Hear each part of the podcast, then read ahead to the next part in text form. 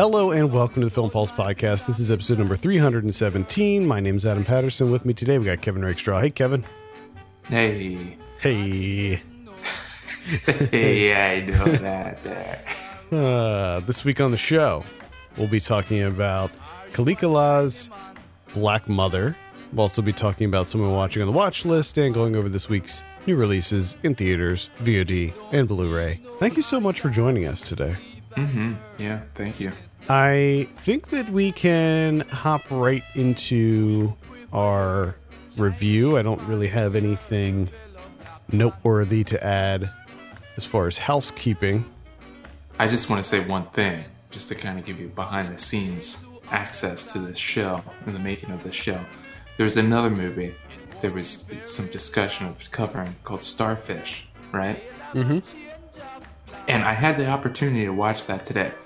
I had uh, like a lot of time where I was like, I could sit down and watch Starfish so we could discuss two movies. But then I remembered that I had Spider Man Into the Spider Verse. Oh boy.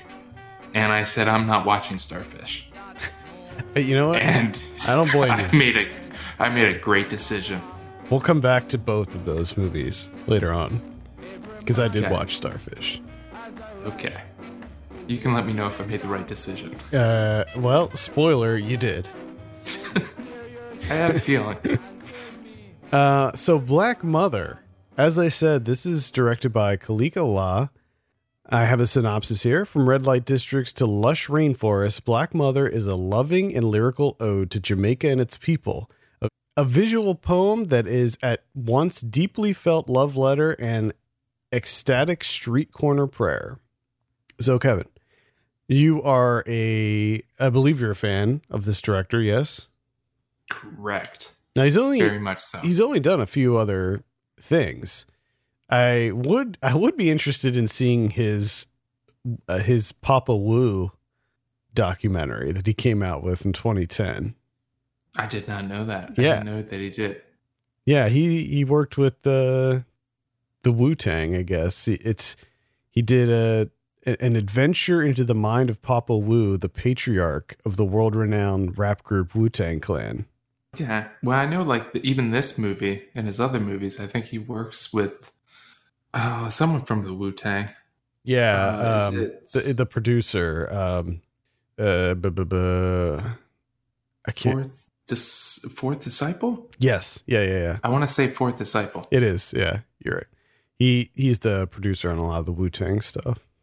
So I also want to say, um, because it always throws me off, because in his movies, uh, intermittently and periodically, it's not a lot, but he, you know, you'll hear his voice in there. And he sounds exactly like RZA. He's like, yes. yeah, I said the exact same thing as I was watching this.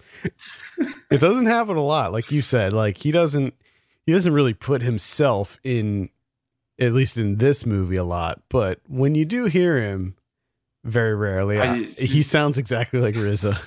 Yes, it's a very distinct voice. And I like I every time my brain just immediately goes RZA. It's RZA. Yep. Pretty sure it's RZA. I think this is all some sort of joke. It's all a ruse. Yeah, this is just RZA. This is an alter ego. Maybe. I mean, I, I haven't seen any pictures of him, so I don't know. No, I have. But in his first movie, he he interjected himself Hmm. a bit more what he does here. I think um did I read that some of this movie has home video footage of him? Yeah, and that's and that's really the only time. Like, if you're not uh, familiar with Allah's uh, documentaries, is the biggest thing going is the visuals and the audio, like never match.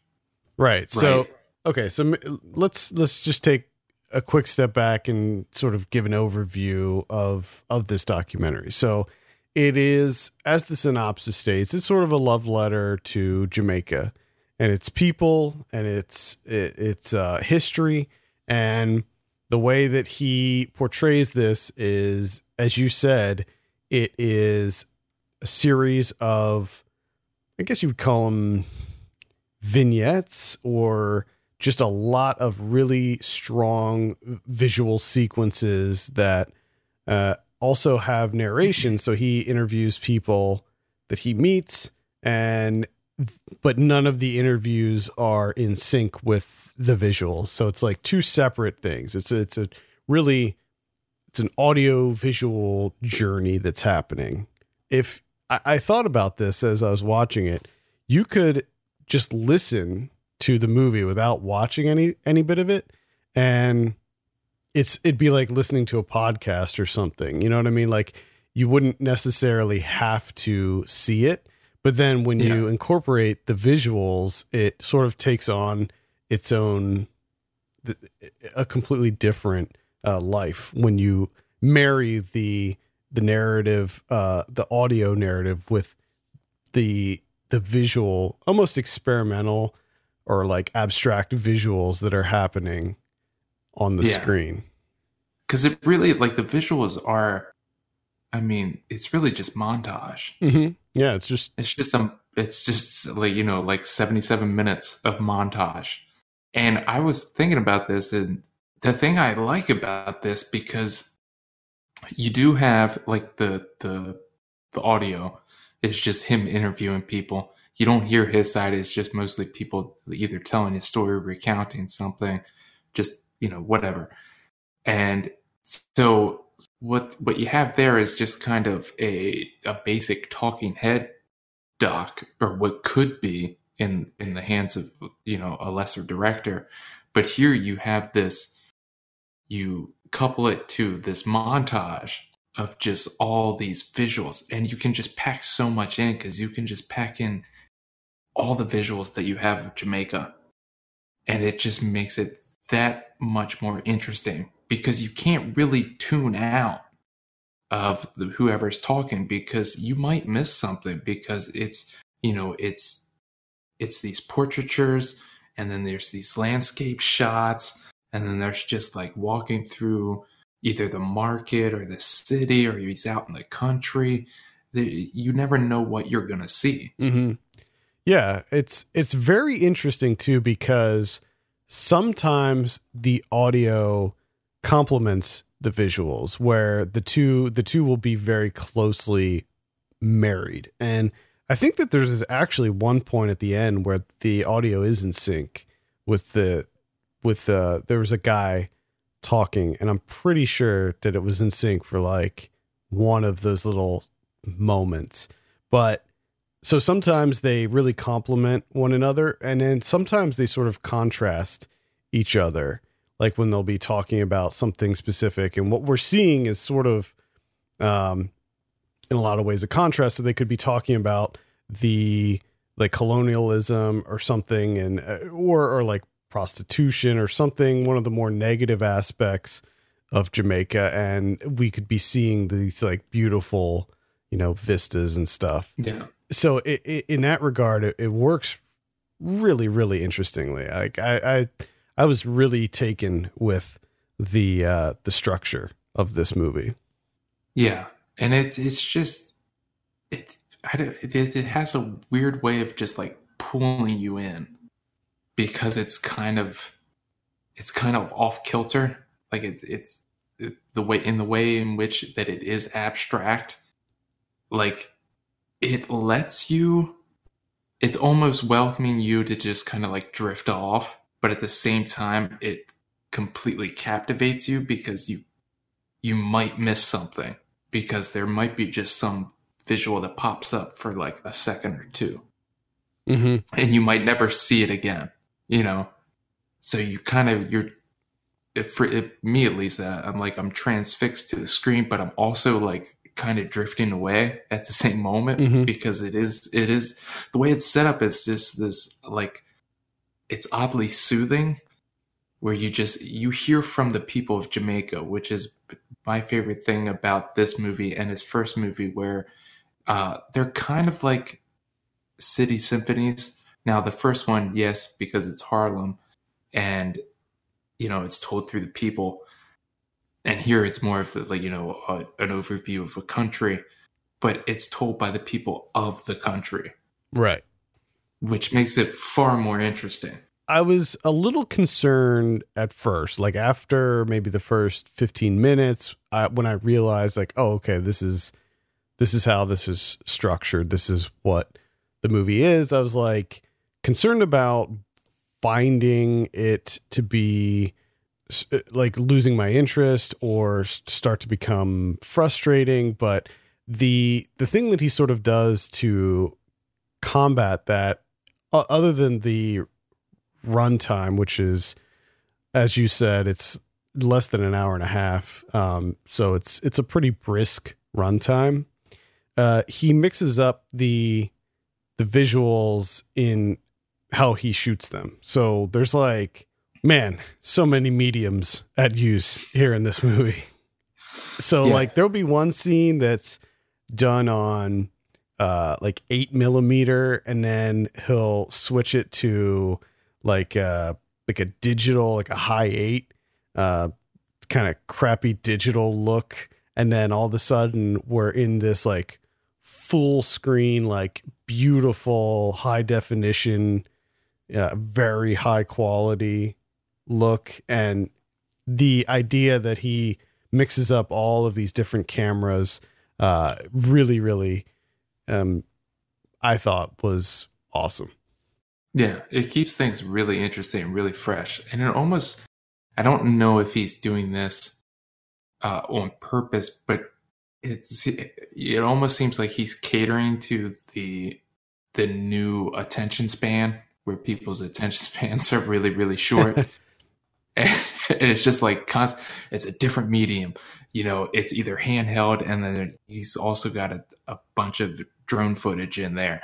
And then, like you said, you know, he's doing a hand crank Bolex camera and then it's super high definition. And then you got home video stuff in there and the, you, the, the topics are always changing. The visuals are always changing. It could be in the city, it could be out in the country. And even for, you know, the, the runtime, which I think is like 70 something 70 plus minutes.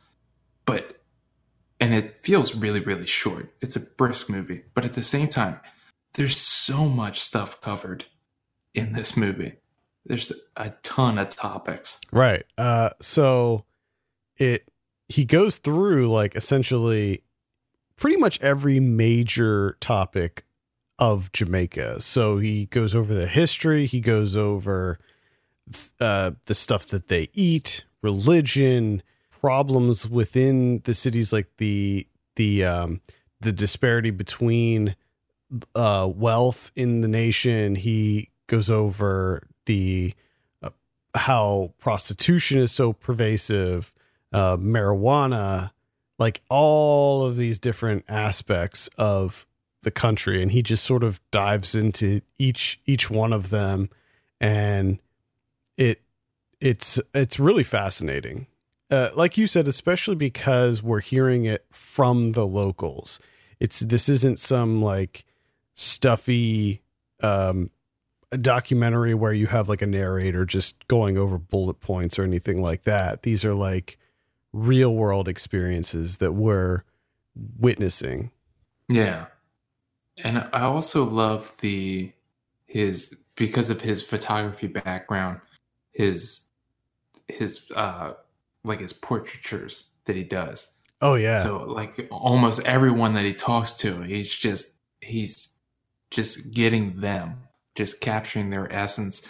And there's never and he doesn't shy away from capturing everyone. You know, there's a couple like the guy with the goiter on the back of his neck. You yeah, know, and the guy like yeah, the guy before that too looked he, he, he had, had, like a, a of, hole in his face. He had a lot of medical issues. That guy. Yeah, and I mean, he captures all of them exactly the same. It's they're all captured in this very like loving way, where he's just he seems fascinated by everything, and it, like to him, there's like it almost feels like there's no negative aspects to him at all. Everything's just absolutely fascinating and beautiful to him, and he can't you know, help but just get his camera in there. Yeah, I thought I thought overall it was it was like a really really fascinating journey. The only thing that's that somewhat bothered me, major nitpick here. This is like such I don't even know why I'm mentioning it because it's it's really a non-issue. But there were several times when like during the interviews, he would add this like echo onto the end of whatever like sentence they were saying. So like Oh, the, okay. so like the final word that they would say would be echoed for a little bit, and for some reason I thought that that was not very good. Like I didn't. I didn't. I didn't. I didn't mind that. I didn't mind that because to me, it, it, it kind of gave me this feel of like, like documentary film as mixtape type thing going yeah, on, yeah, I could see that. which I could get it. I could get into. I could definitely. But I think that. I think my, I think my favorite thing is when they have because there's a lot of there's a lot of singing throughout. Uh, you know, people just kind of singing hymns, and there's one with the kids, and it's you know it starts out and it's just kind of this nice hymn being sung by a family and some kids, and then you can tell the kids kind of get they're not as interested in it anymore, and they just start like screaming the words instead Oh, of yeah. really singing them. yeah, that that was funny. Uh, I did enjoy that. I could have used a little bit of a deeper exploration into the music because I, I felt like he he touched on it and certainly uh, uh, I think a couple of the people talked about music, but it seems like that that is such an integral part of Jamaican culture that I thought that he would spend more time looking at the the, Yeah. the music of the nation, but I mean, you, you still have plenty of uh, music in it. I think it. I think he does do a really good job because he he covers so much, or at least you know the people that he talks to cover so much that he does a really good job of just kind of being this this guide of piquing your interest. You know, with this like just kind of cursory introduction. Mm-hmm. Yeah. like just to get just to see what lights you up for you to go out and kind of look into it yourself. Yeah. Like he kind of starts things off with people talking about the the birth of the nation and then he ends the movie with uh this this funeral sequence. And i read in the you sent me an interview a, a really in, interesting interview with him in film comment and they talk about how the film is uh, structured like three trimesters of a pregnancy which i didn't uh i mean looking a- after reading that i'm like oh yeah that does make sense. But at the time i wasn't really thinking that as i was watching it What did you think was happening when she was like first trimester? I just I thought that that was sort of just a through line, like where we were period Ah, okay, where we where we were periodically coming back to her Gotcha, throughout gotcha. her her Oh. pregnancy.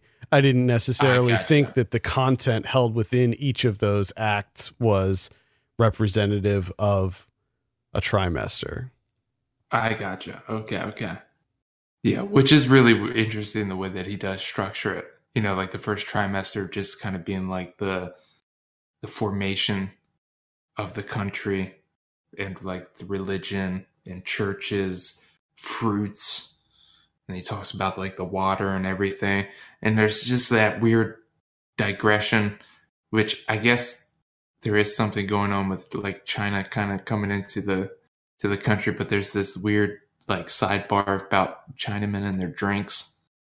Yeah, they have all that footage, and that was a bit. That was a bit something. yeah, they're they're very was- they're very concerned about people coming in and selling like canned drinks and stuff. which is that's the only downside of doing this with the you know kind of like locals giving you this information because i'm like is that like a big thing that they're worried about or is it just this guy Right. Like, we're just talking to one guy that his whole fucking life is these you know the chinamen and their drinks Yeah. and no one else really cares you don't know really I, I think it's probably that. Like he he would be like the alt right guy, like the incel. Yeah. He, he'd be like if you came to America and were interviewing people, he'd be like the one incel that they interview where it's like eh, his opinions don't necessarily represent that of the nation as a whole. Uh, I let I, I thought that the the segment about um, women bleaching their skin was really fascinating, and how they look at beauty. Mm-hmm. Yeah, I mean they touch on so many so many things. topics. A lot of religion too. Like they talk about a lot of the religious aspects of the country and how that sort of shaped the nation. Eh, Just yeah, ton tons of stuff. Tons of stuff to sort of unpack in this movie. Yeah, and it's all in you know seventy plus minutes. You're able to get all that in, and it never once felt overwhelming. At least to me, I never felt like I was being bombarded with information where I was like, I can't keep up with this. Yeah. And, and also because it is interviewing people that he he interviews people that live in the country out in the countryside and he interviews people that live in the cities and it's it's a pretty nice like swath of people that live there and it uh it also sort of is it's an eye-opening experience for people that just know Jamaica for like the resorts, you know, like the like the white people resorts that they go Mhm. to there. Like this is like that's one small subsection of the country that is in no way represents the country as a whole. Yeah. Like that's not even like the real Jamaica. So to have this movie that I think really represents like the the real country and its people, I think is is uh it's really really awesome. Yeah, and I think there is. I'm almost certain there was only one white person in this movie. There was that one pr- uh, the preacher guy. Yeah, that, yeah. Yeah. I think that I, I'm pretty sure he was the only one Mm, yeah, it's the only one I can remember. out there in his sandals, Just preaching away. just preaching away. preaching away.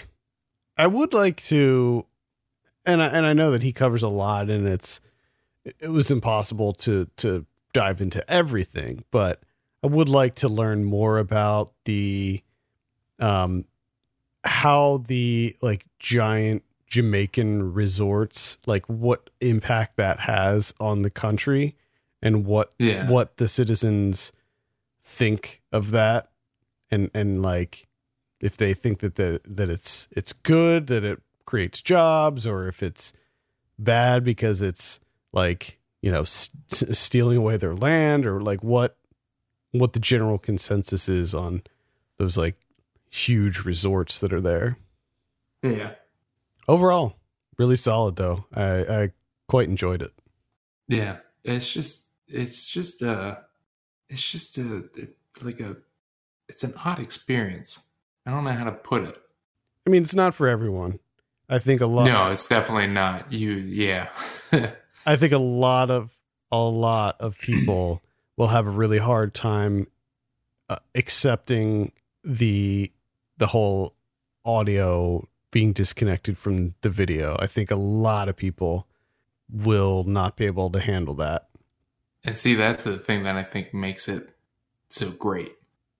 Yeah, because because Is- imagine if it wasn't like that, right? Like ima- Exactly. imagine you had imagine you had the same footage, but it was just interviewing the act. Like, because I mean, like we see the people he's interviewing, like we see them.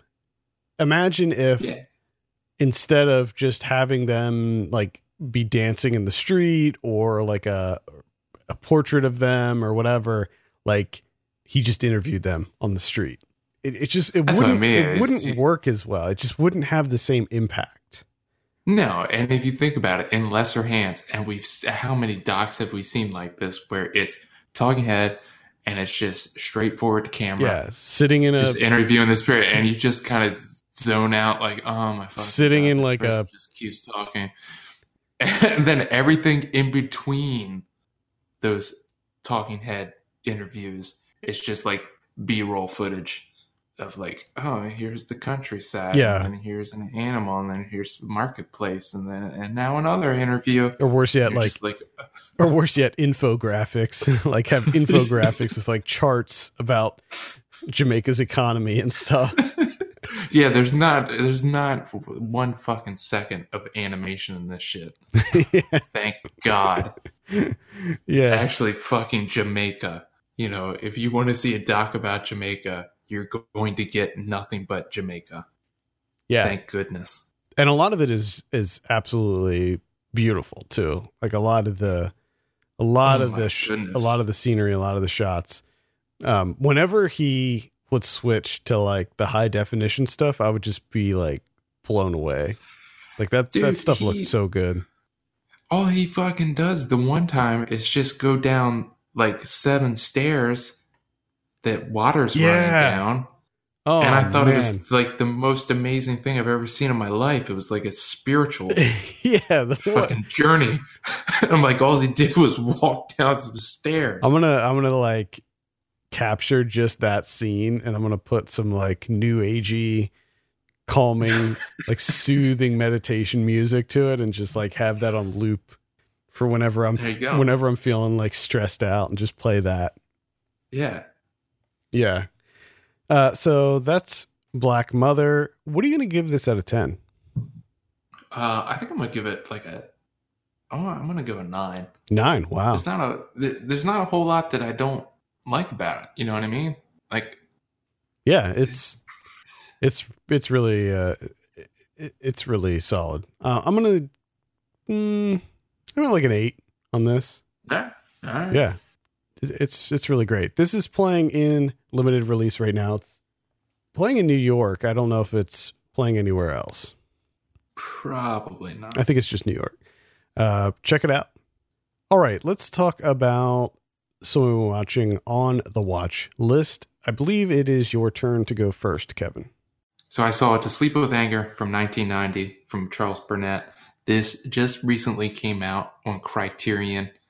Finally, been wanting to see this movie for fucking years. And Criterion finally put it out. I think last week that was part of their Criterion channel movie of the week that they're doing until they actually open open.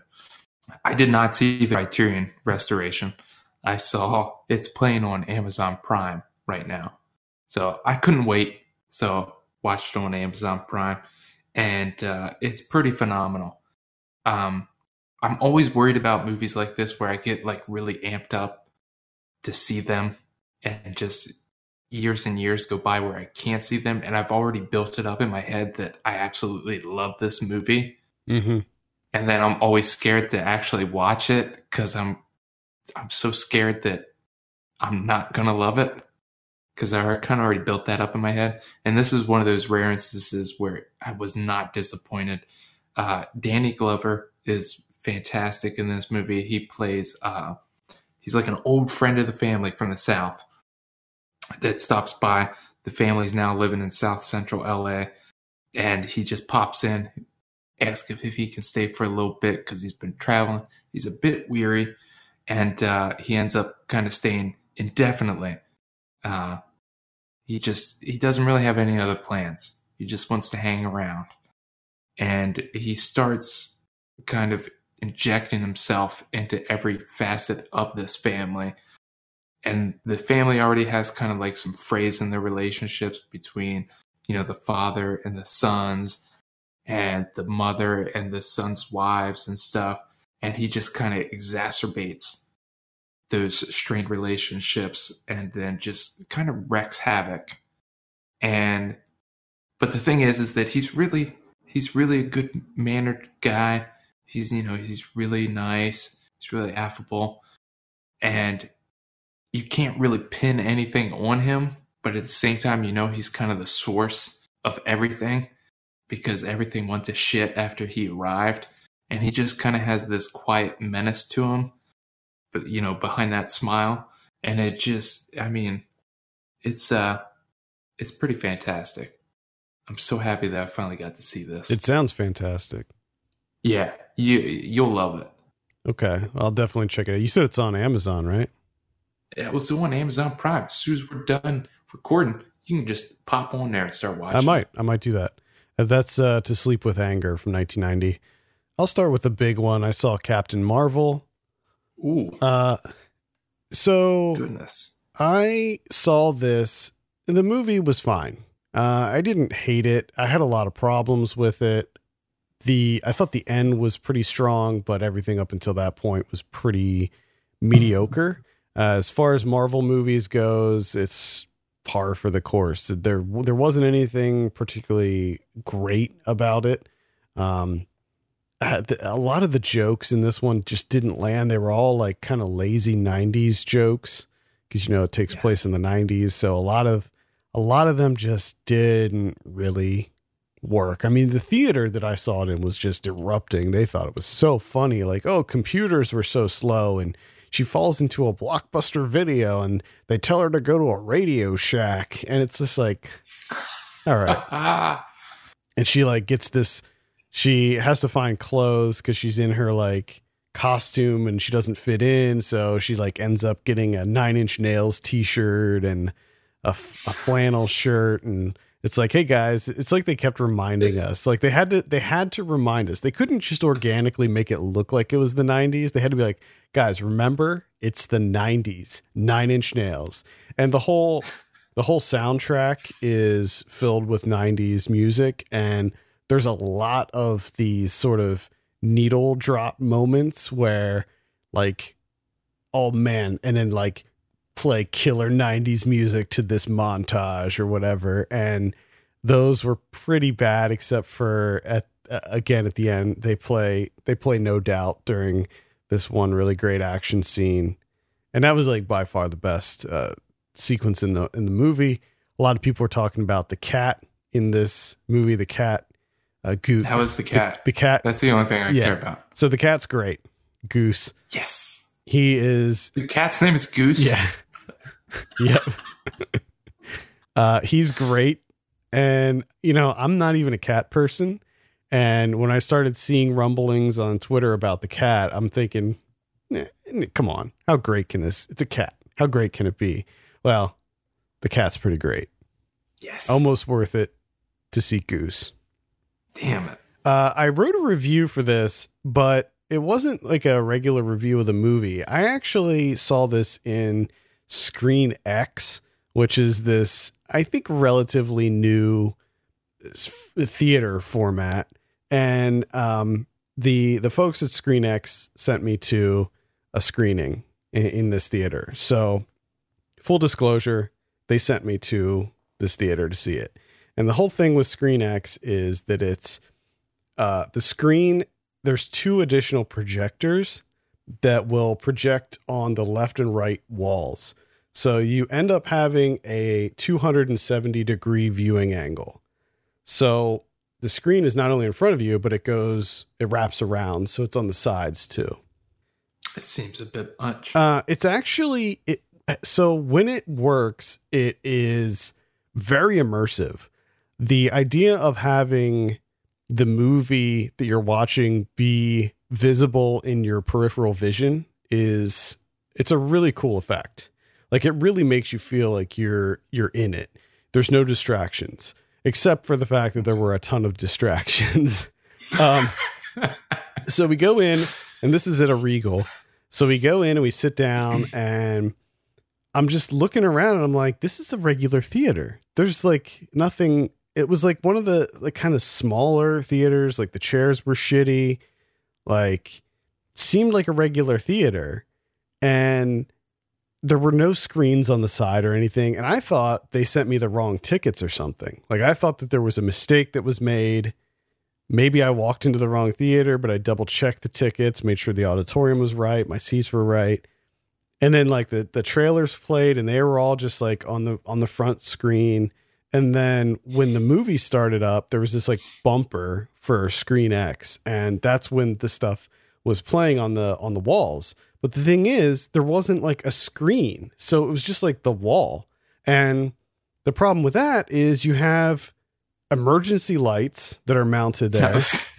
I was gonna say, is they're just are they projecting on the shit that's on the side of the yes, walls? they were.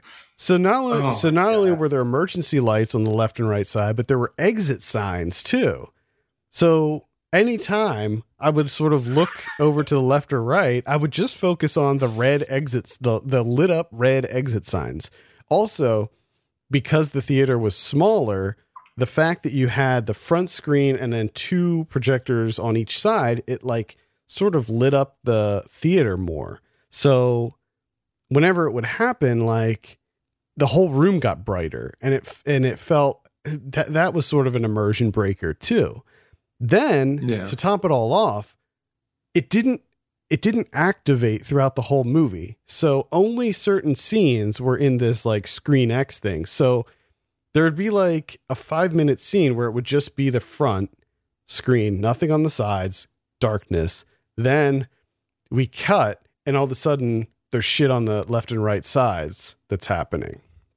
And the fact that it would periodically turn on and off, uh, every single time that would happen, it would instantly break the immersion because when it flips on, because after it's on for like 10 minutes, and there are some longer sequences where it just stays on. When it's on for that long, you lose yourself in the movie and you aren't really, you're not distracted by what's happening on the side. You're just sort of in it, right? But, th- Yeah. but then when it turns off for a while, you have to reacclimate. Okay, now it's just in front of me, and then it turns back on, and you're like, "Whoa, whoa, whoa!" It's okay. We're back on now. So it's just this big distraction. I was, I think that it's a promising technology, and it and it's cool, but the fact that It seems like it seems like something you have to do throughout. Right. If it was on the whole time, so if they made the whole movie in Screen X, I think it would have worked a lot better. Because after like the first five minutes or so, I wasn't really paying attention to the exit lights and all of that stuff. Because I think that the key to enjoying it is to still focus your gaze on the screen in front of you, but just let the stuff on the sides, um, just let that wash over you, sort of. Um, Yeah. and so when it's when it works when it's on it works really well uh, but i can't I, I think unless the movie is specifically designed for screen x i can't really recommend it especially if it turns on and off periodically throughout the movie. And, and it was also random too. So there, there'd be whole action scenes that didn't use it and then like a scene that's not action at all that's just like a, a you know normal scene of like plot that did use it. Like they're walking through uh like this file room, for instance. They're looking for these files in one scene and that had it. And then like there's this other action scene when you'd think that oh man, this would be perfect for it, that it turned off. So, yeah, really inconsistent. I don't know. I wrote a whole thing about it on uh, the site so you can check it out. But uh, yeah, Captain Marvel, pretty average.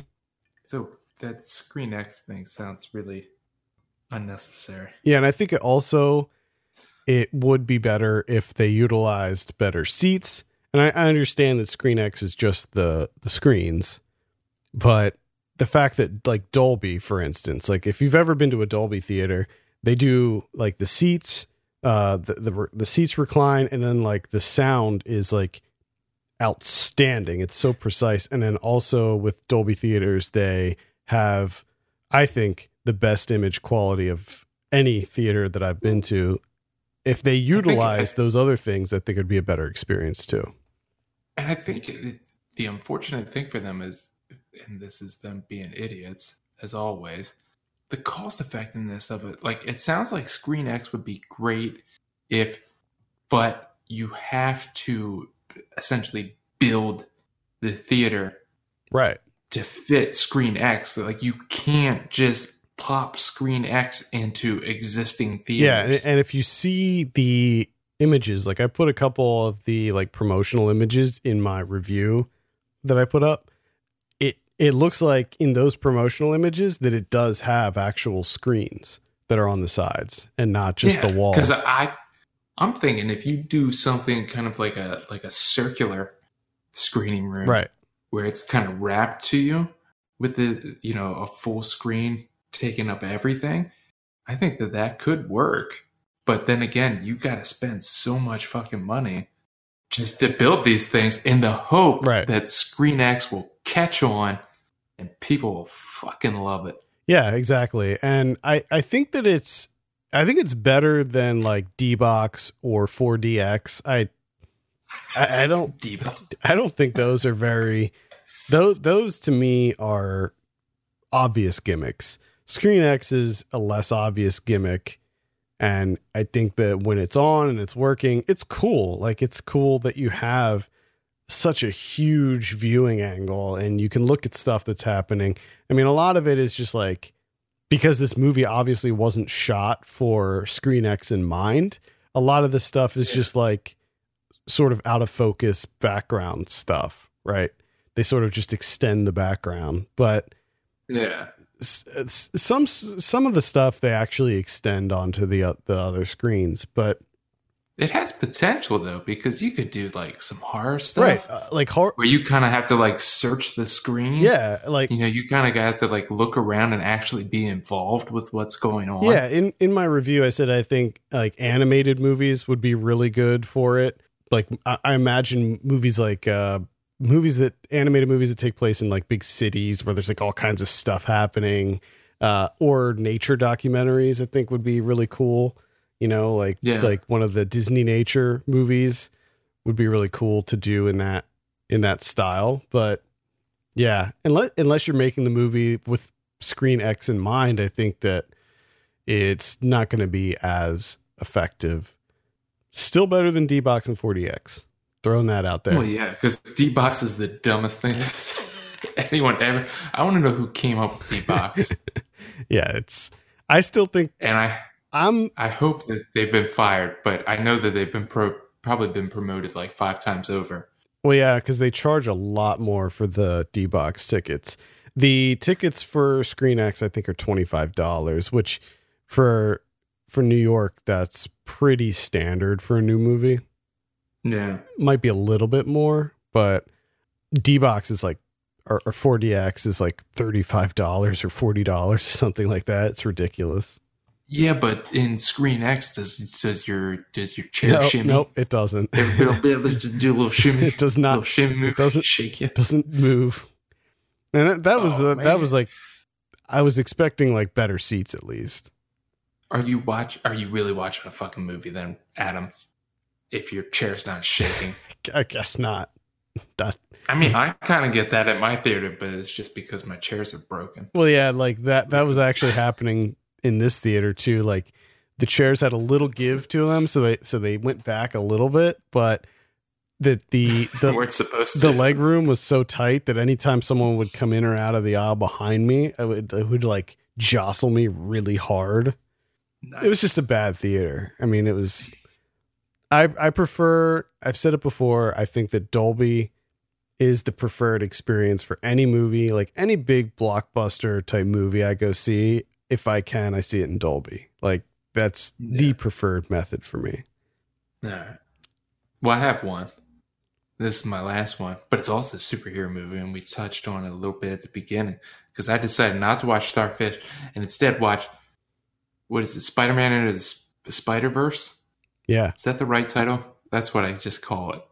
I was hoping that that was correct. into the Spider Verse. I uh, think. Into the Spider Verse, and uh, man, I'm really happy that I made this decision because I fucking loved it. Isn't it incredible? I love it so much. I love the look of it. It just looks amazing. It's just fantastic to watch, to just have it, you know, pour over me in front of me. Just the colors and the vibrancy and the movements and everything. And then the music too. You know, you get hit with Blackalicious pretty early Mhm. on with chemistry calisthenics. And then you get hit with some black sheep in there too Oh yeah, and they're cutting it up. Oh my god, it's just the only thing. And I mean, I think that like some people kind of like this, but the only thing that I did not like was Spider Ham. I just hated Spider Ham. he had a, f- a couple funny lines, but Yeah, I It just it, it like it kind of took me out of it, where it's just like, eh, are we not we're not taking it seriously anymore? Like, is this not a fun thing that we're doing? Like, I don't. It it just it seems like we might have taken the needle just a bit too far with having fun, yeah. and now we end up with something like Spider Ham, where it's just like this is not working for me. Like a a Spider Ham, just no thank you. I I didn't mind it. I, I thought that he was in it. it. It's not like he was in it so much that it got too annoying to me. And also, I like the the animation style from him is very uh very much a Ren Stimpy style. Mhm. The, if you if you actually buy this, I, I bought it on iTunes, and it has like all these special features, and they have a short film that's like a Spider Ham short film, and it's I haven't looked it up, but I'm almost 100% certain it's the Ren and Stimpy guys that did the animation. Yeah, it definitely looked like it when they do his little origin story type thing. Mhm. One other thing, the it, it's kind of the music, but it's more so like the like the sound effects type deal for the Prowler. Mhm. Oh my god, I love the, the just the sounds that were going on, like his little soundtrack that he would have anytime he would pop up, Mhm.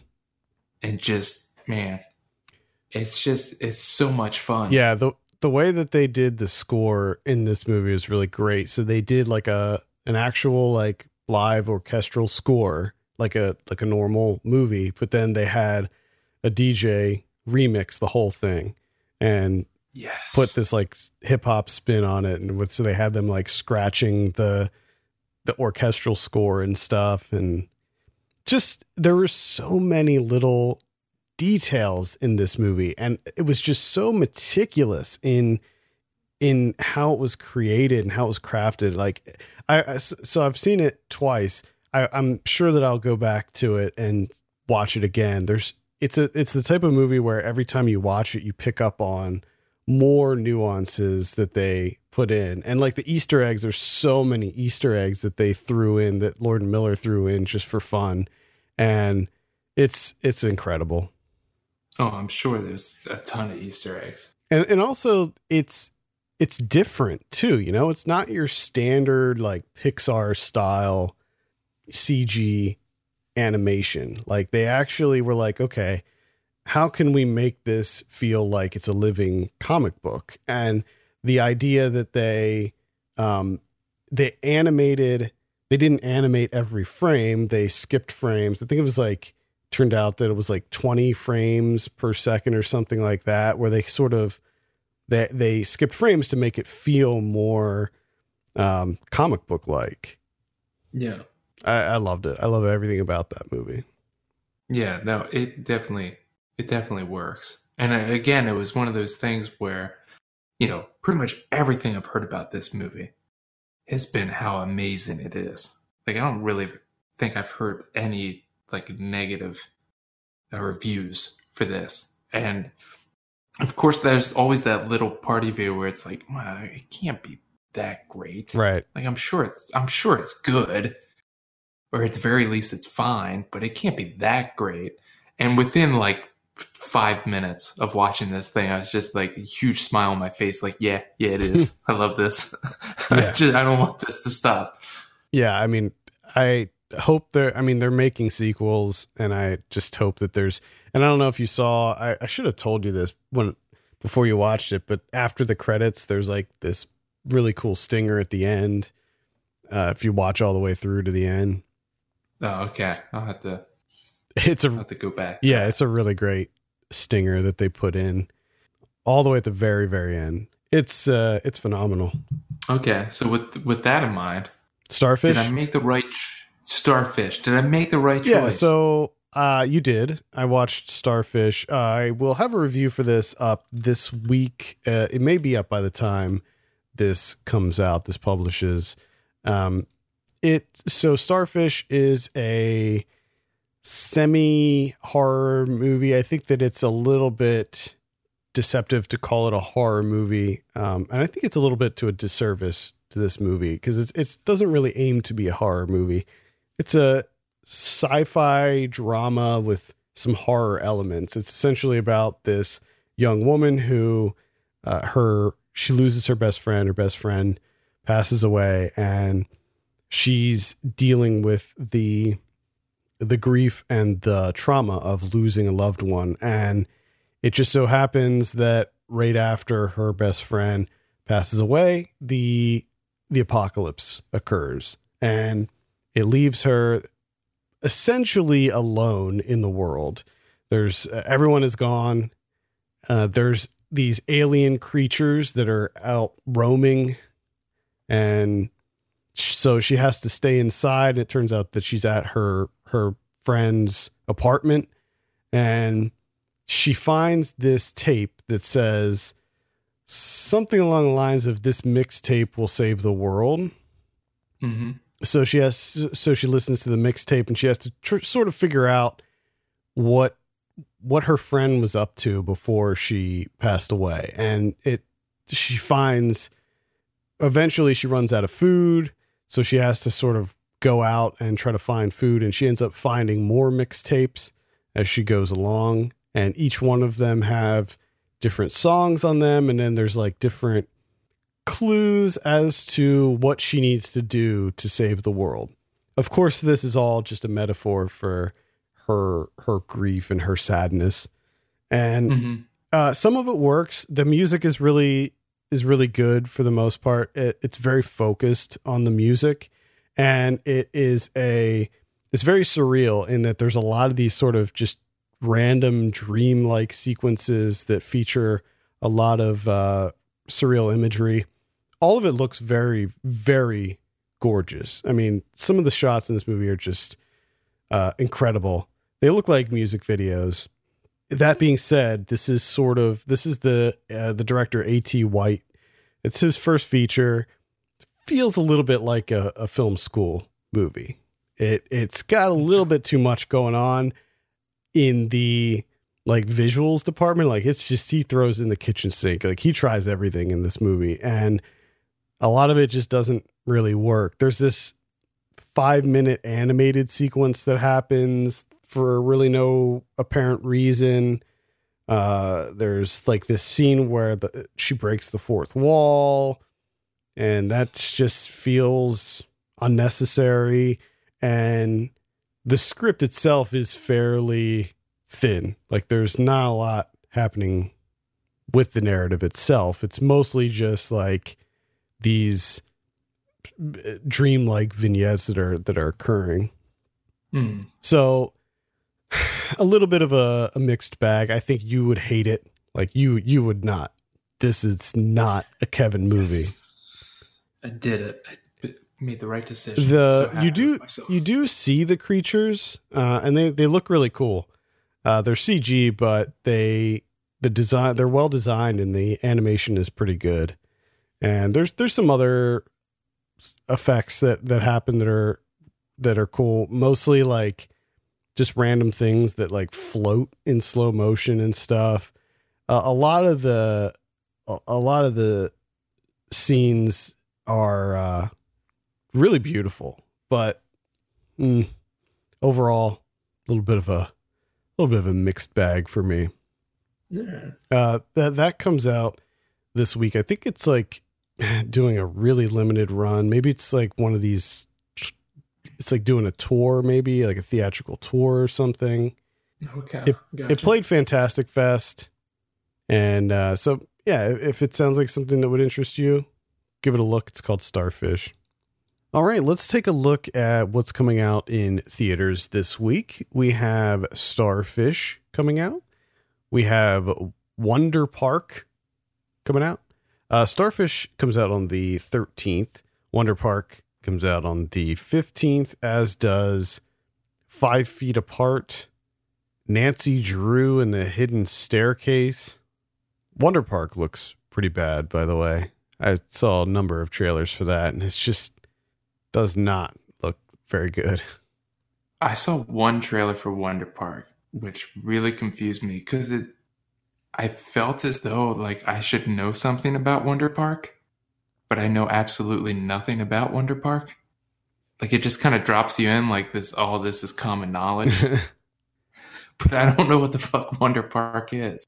It's about like this girl when she was younger, she had a really active imagination and she created this imaginary theme park with her mom. And then when she gets older, she loses that imagination and then she sort of stumbles upon the this actual park and like it sort of manifested itself in into real life somehow.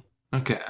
Now that my question is though, is because the trailer gave this to me that like this is a like a popular thing. Like is this Oh, something that's I don't think so. like what like that's what I mean. It was just it was it felt like this is this really popular thing and now it's finally a movie. And I'm just like, I don't know what I've never heard of Wonder Park. I don't think so, but I could be wrong. I'm not I'm not really up to date on children's properties. Yeah, I think that's one thing that uh, for us as like film people, we're, we're kind of out of touch. Is we don't have kids, so we don't know what's like Right. really going on with kids right now. Yeah. Yeah, like I don't know what's up with that Paw Patrol thing and all of that stuff. what's a Paw Patrol? I know a lot of kids love Paw Patrol. yeah. I know that much at least. Uh let's see. We have Captive State comes out. That's the alien invasion one that I really didn't know anything about this. I feel like this one just sort of crept up out of nowhere. Mhm. I I don't know if it's going to be any good. It's directed by uh, Rupert Wyatt, who did Rise of the Planet of the Apes. okay, I that's interesting. yeah, I mm, I don't know. I don't know what to say about this. It looks okay, I guess. John Goodman's in it, so at least you got that. You're gonna get Goodman. Yeah. You know that much. Uh, we have Ashes the Purest White. The, Yes. we got The Highwayman, which is going to be on Netflix. okay. The Aftermath, we got The Mustang. That's the horse, not the car. Oh, okay. We have Mission of Honor, which looks like it was also called at one point Hurricane. Ooh. Looks like a war movie. Whoa. I was gonna say. The Hummingbird Project coming out in limited release, I believe. This is the one with uh, Alexander Skarsgård and Jesse Eisenberg and Salma Hayek. About it's like about a company who a, a company that wants to run a fiber optic line from like Wall Street to somewhere else so that they could have faster like trades Okay.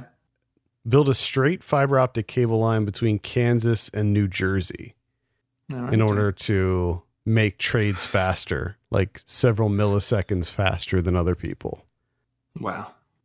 I, I, I don't know I don't know about that They they went to, they went ahead and made a movie about that. I think the interesting thing is that Alexander Skarsgård is bald in this like he, he's like a bald man in this he's got to do what he can to make the acting. This better. seems like a Netflix movie. I don't know why this isn't a Netflix movie.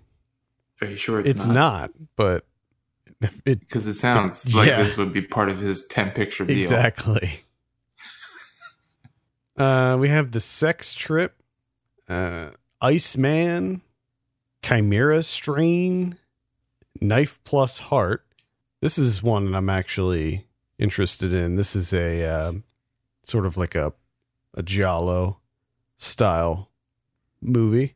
I've, I've heard good things. Yeah, um, I'll definitely be covering this more next week. Takes place in 1979 Paris. Oh boy. Yeah, maybe we'll cover that next week. Who knows? Hey, hey! It sounds like I haven't heard anything so far that sounds interesting. So I think it might be knife plus heart. Finding Steve McQueen, Faith, Hope, and Love. Never. Oh, maybe that's the one. That's the Maybe one. That's we the go. ticket. We'll double that up with the fiber optics movie, the Vios movie. uh, Never Grow Old, C- Combat Obscura, and it looks like that's it for theaters coming up this week. And then VOD, we have The Glorious Seven. This is on the 12th. Welcome to Acapulco. Woods Rider. Madonna and the Breakfast Club. That's a documentary about uh, Madonna's first band that she was in. Okay. And then on the 13th, we have Triple Frontier. This is on Netflix. This is the one with uh, Oscar Isaac and Ben Affleck and uh, who else is in this? There's like several, several big people in this. Could be good. So, so no, I think the the circumstances is what you're telling me that it's garbage. Hard to say. I, I, I, gonna I be really don't know. I don't. I don't want to write every Netflix movie off. gonna be garbage. I can feel it. Charlie Hunnam, Garrett Hedlund, and Pedro Pascal. Mm. Then on the 15th, we have Nothing to Do, The Iceman. And it looks like that's pretty much it for VOD coming up this week. And then on Blu ray, we have Fantastic Beasts, The Crimes of Grindelwald. Mm, hmm Get Yep. your get your Grindelwald fix in there. Correct. It's we have Green Book. Oh man. Yeah. Yep. Green Book. Be- best best best picture winner. Best picture 2018 Green Book. Directed by Peter Farrelly. oh my god. Shallow Hal was on TV the other night and the whole time I just kept saying Oscar winner. Oscar winning director here. From the Oscar winning director Shallow Hal. I wonder how his brother feels. I th- I thought about that numerous times during this whole, you know, hype train for Green Book, and everybody was talking about it. Like, wh- where's uh, what's his brother's name? Bobby. Yeah. What? And I just, uh, man, it was just. It feels like a like a defiance pick from the Academy. Well, I don't know if you saw that Times article where they interviewed Academy voters and some of the stuff that they said. I mean, it was like horrendous. Uh, if you if No, you yeah, thought I mean, I mean, if you thought that the the Oscars were bad, if you read that article and read some of the stuff that people said, like it's unbelievable. yeah, it's such a terrible, terrible thing. Like I just, I don't understand how it's still like relevant, Yeah, I don't know. Covered and covered the way in which it is. Yep. All right. We also have Mortal Engines. We got Someone to Watch Over Me from 1987. This, I believe, is going to be a uh, Shout Factory, Shout Selects title. Neighbors from 1981. Sheena from 1984. Kolobos from 1999, coming out on Arrow. This is one that I'm interested in. Man's Best Friend from 1993. I think we had Ryan watch that. Yeah. I was gonna say, dude, isn't that a side dork? Yeah. Yes, it is. Yeah, it is. I believe it is. Shout Factory is putting that one out as well. So it's probably got some cool bonus content.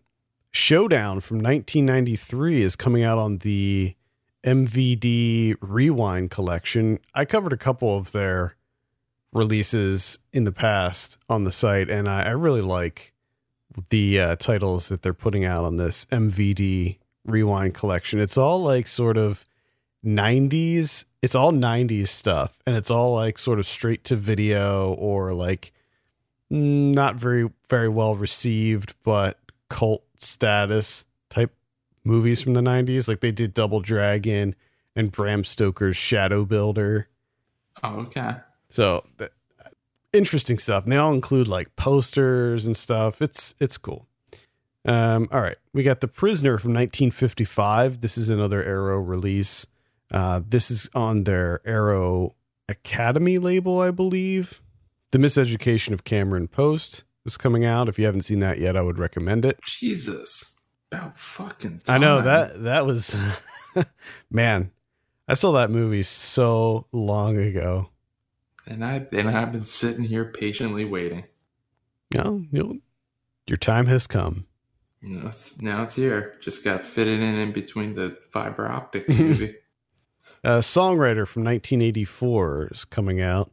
That's on that one. Uh, we talked about it a couple weeks ago. That whatever collection that Mill Creek is it Mill Creek Entertainment? That's who this is credited as, but it's like that VHS collection where the Blu-ray cases look like VHS cases. Oh, yeah. Okay. Yeah, I remember you talking about them. Um, Piercing is coming out from last year. That's the one with uh, Christopher Abbott and Mia Wasikowska. I really liked that. That one, that one's worth checking out. Tyrel's coming out. You can go back and listen to our review for for that one. Pretty solid. Sorry. The Greasy Strangler is coming out. Uh, this is a special director's edition. Not sure what that means. Fuck that. Bullshit artist. fucking bullshit artist. that whole fucking movie. That's pretty much all I have. What about criterions? Are there any criterions this week? We have two criterions. The first one is you have uh, Ingmar Bergman's adaptation of a Mozart opera, Magic Flute from 1975. You're gonna have uh, on there. You get a interview for Swedish TV back from 1974. Got a new interview with film scholar Peter Cowie, feature length making of doc, and of course the essay. Always got those essays. The second one here, uh, The Kid Brother from 1927. This is directed by Ted Wilde. This is uh, Harold Lloyd doing a western back in the 20s. The the special features on this thing are they're out of control. It's just a long, long list. You have an orchestra score from 1989 that you can listen to with the movie. There's also an archival organ score that you can listen to. So you have two scores that you could listen to on this thing, or just listen to it silent, I guess. You have auto commentary, there's a new conversation, there's two different video essays, there's behind the scenes stills, there's a Dutch TV interview with Harold Lloyd from 1962, there's a featurette about Lloyd's estate from 2005. There's two early shorts uh, of Harold Lloyd with pipe organ scores and discussions of the film formats. And then, of course, the essay. Like, that's a ridiculous amount of bonus features. Wow. Yeah. It's It might be too much. It might be too much. I don't know if it's ever too much, Kevin. Eh. I mean, I don't know if it's that's ever like, too that's much. like a, that's that's a whole week of just sitting down. I, I, I will know? say, like when I do Blu-ray reviews, so I, I typically only review Criterion's and like Arrow releases, like specialty items. I, I don't usually review just regular Blu-rays because often, yeah, often it's just like, what am I supposed to review? Like I'm just going to review the movie because they don't. These days they don't put special features on, or if they do, they're like pretty crappy. So sometimes when I'll get one and I'll look and see like, oh, there's five hours of bonus content. Great. Especially if it's like, because sometimes I'll just, you know, um, get get a Blu-ray that I of of a movie I never even saw before, and sometimes it's a movie I don't like, and so I'll be like, oh great, now I have to watch five hours of bonus content about a movie I wasn't even fond of. Yeah, there is there is a there's a, a sweet spot for bonus features, and this is only uh, I'm only talking about this in terms of reviewing Blu-rays, Right. like owning and just doing your thing. Yeah, ton fucking loaded up. pack pack them in, Load put it on seven discs. I don't give a shit. But when you're reviewing it, like when you get it, and like if I was reviewing the Kid Brother and I saw this list of bonus features, I would be really unhappy. Absolutely. All right, I think that's going to do it for this week. Thank you so much for listening. You can send us your questions and topics to feedback at filmpulse.net. You can follow us on Twitter at filmpulsenet and at filmpulsekevin. And if you have a minute, take a look at our Patreon page. Patreon.com slash filmpulse is the address. consider helping us out by becoming a subscriber for just $1 or more a month. For Kevin Rakestraw, my name is Adam Patterson. We'll see you next week.